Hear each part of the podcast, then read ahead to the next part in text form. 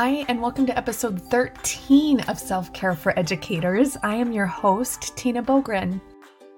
And this week, we're going to play around with establishing a morning routine that makes us feel good. There is a lot of talk these days around morning routines. There's entire books dedicated to this topic.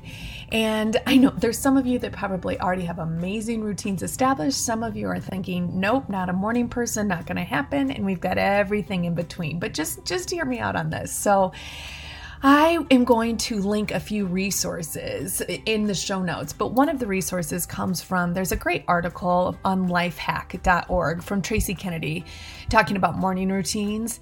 And she shares these benefits of having a morning routine. And I think that these are just powerful to consider to maybe open the door for you to think about what your morning looks like. So, number one, First benefit is that it increases our productivity. Number two, we reduce our stress levels. Oh, so important, right? Before we walk into our work day.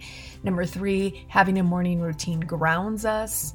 Number four, we start the day on the right foot. Oh gosh, how important is that? And number five, which one, this one's my favorite actually, is when you have a really solid morning routine, you control the day rather than the day controlling you.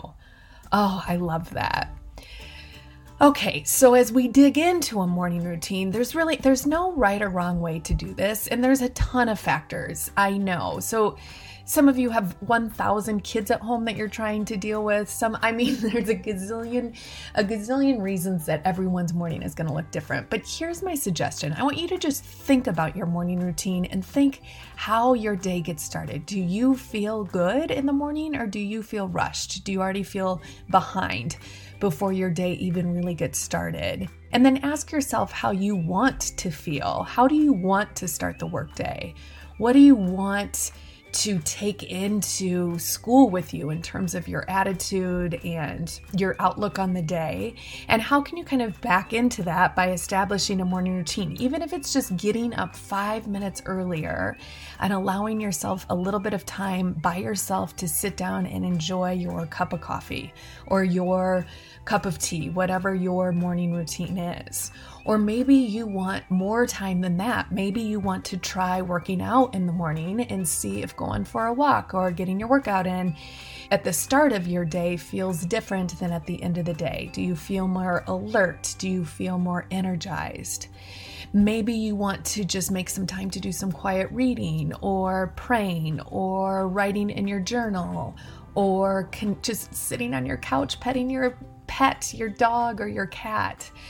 Whatever that is, I just want you to kind of play around with that this week. And I know for some of us, we get up really early anyway, and the thought of setting that alarm earlier feels brutal. But that's why I mentioned just five minutes. What if you just set your alarm for five minutes earlier and allow yourself to do one thing that feels really grounding for yourself in the morning? What would feel like a gift? What would feel really. Mm, juicy and really, truly an act of self care. And see if you can play around with that this week. You know, you might have to also then back up and think about your evening routine. How can you make sure that you get yourself to bed so that you get enough sleep so that you don't mind maybe allowing yourself a little bit of time in the morning? This is something that I've played with over the years quite a bit, actually. I now have this crazy early bedtime because my morning is, oh gosh, it's become sacred to me. I've really become a morning person because I allow myself a whole bunch of time to do some things for myself before I start my workday. Now, every day is a little bit different in my schedule, but typically, I mean, and let me just describe what an ideal morning would be. So, an ideal morning would be my alarm goes off and I'm able to just get out of bed without hitting snooze. That's been a big thing for me. I'm really trying to resist the snooze button. So I get up and I go for a long walk. That is my absolute favorite way to start the day.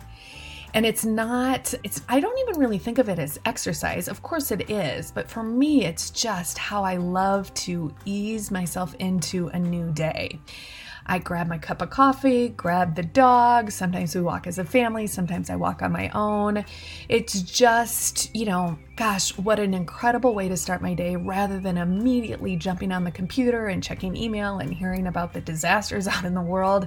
I love to just go for a walk. And that's on my walk is where I really kind of think through what my day is going to look like, do some planning for the day, and really kind of set some intentions for myself, which is so important to me. Another aspect of my morning that has become sacred is time to write in my journal.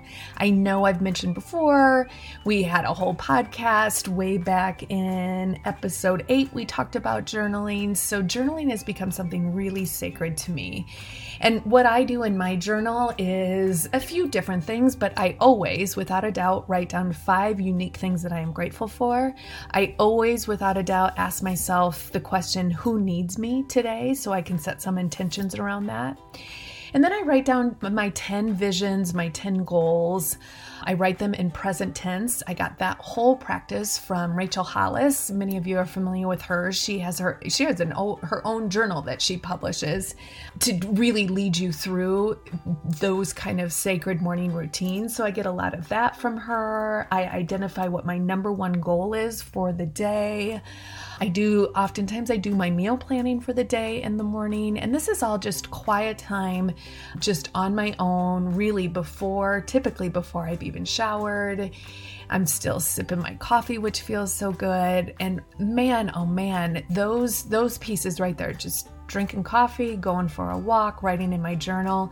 Those have become so sacred that even when we are on vacation, I get up early to make time to do that. Like it's beyond just a habit, it's something that has become so important to me. I'm also an introvert, and so having that kind of sacred time for myself that's quiet before I move into the day, especially if it's something where I'm conducting a workshop or I'm around a lot of people or I have a lot of meetings, I'm going to be engaging with a lot of people, it's going to take a lot of energy. That even more important for me to find that grounding space during that during that morning time. So that's what I want you to play with this week. As I said, there's no right or wrong way to do this. I'm going to post some resources and I would love if we could get a dialogue started around everyone kind of sharing what does your morning routine look like? What are those pieces that are sacred to you? How do you make that work? Especially those of you that have lots of kids at home and all these responsibilities like how do you find time for yourself? What does your evening look like to make sure that you have some time for yourself in the morning. Have you always had this morning routine? Has this is this a new thing that you've kind of tried in the last few years? Do what is just real specifically, I would love to know like what it looks like for you. Do you do something physically? Do you do something spiritually? Do you do something for your mental state, for your emotions? Do you write a permission slip? Do you set goals for yourself? Do you plan some things out? Do you read in the morning? Do you express gratitude? You know, what does that look like for you? Oh man, I would love if you would share. Awesome, you guys. I can't wait to hear all about your morning routines. In fact, I, am excited because I have a feeling I'm going to grab some ideas from you that's going to help me create an even more sacred morning routine in my own life, which I love. Oh, as always, thank you so much to Brooke for making this happen. Thank you to Solution Tree and Marzano Resources for allowing me to do this amazing job. And as always, a huge shout out, huge shout out to you, my badass self care squad. I am so grateful for every single one of you.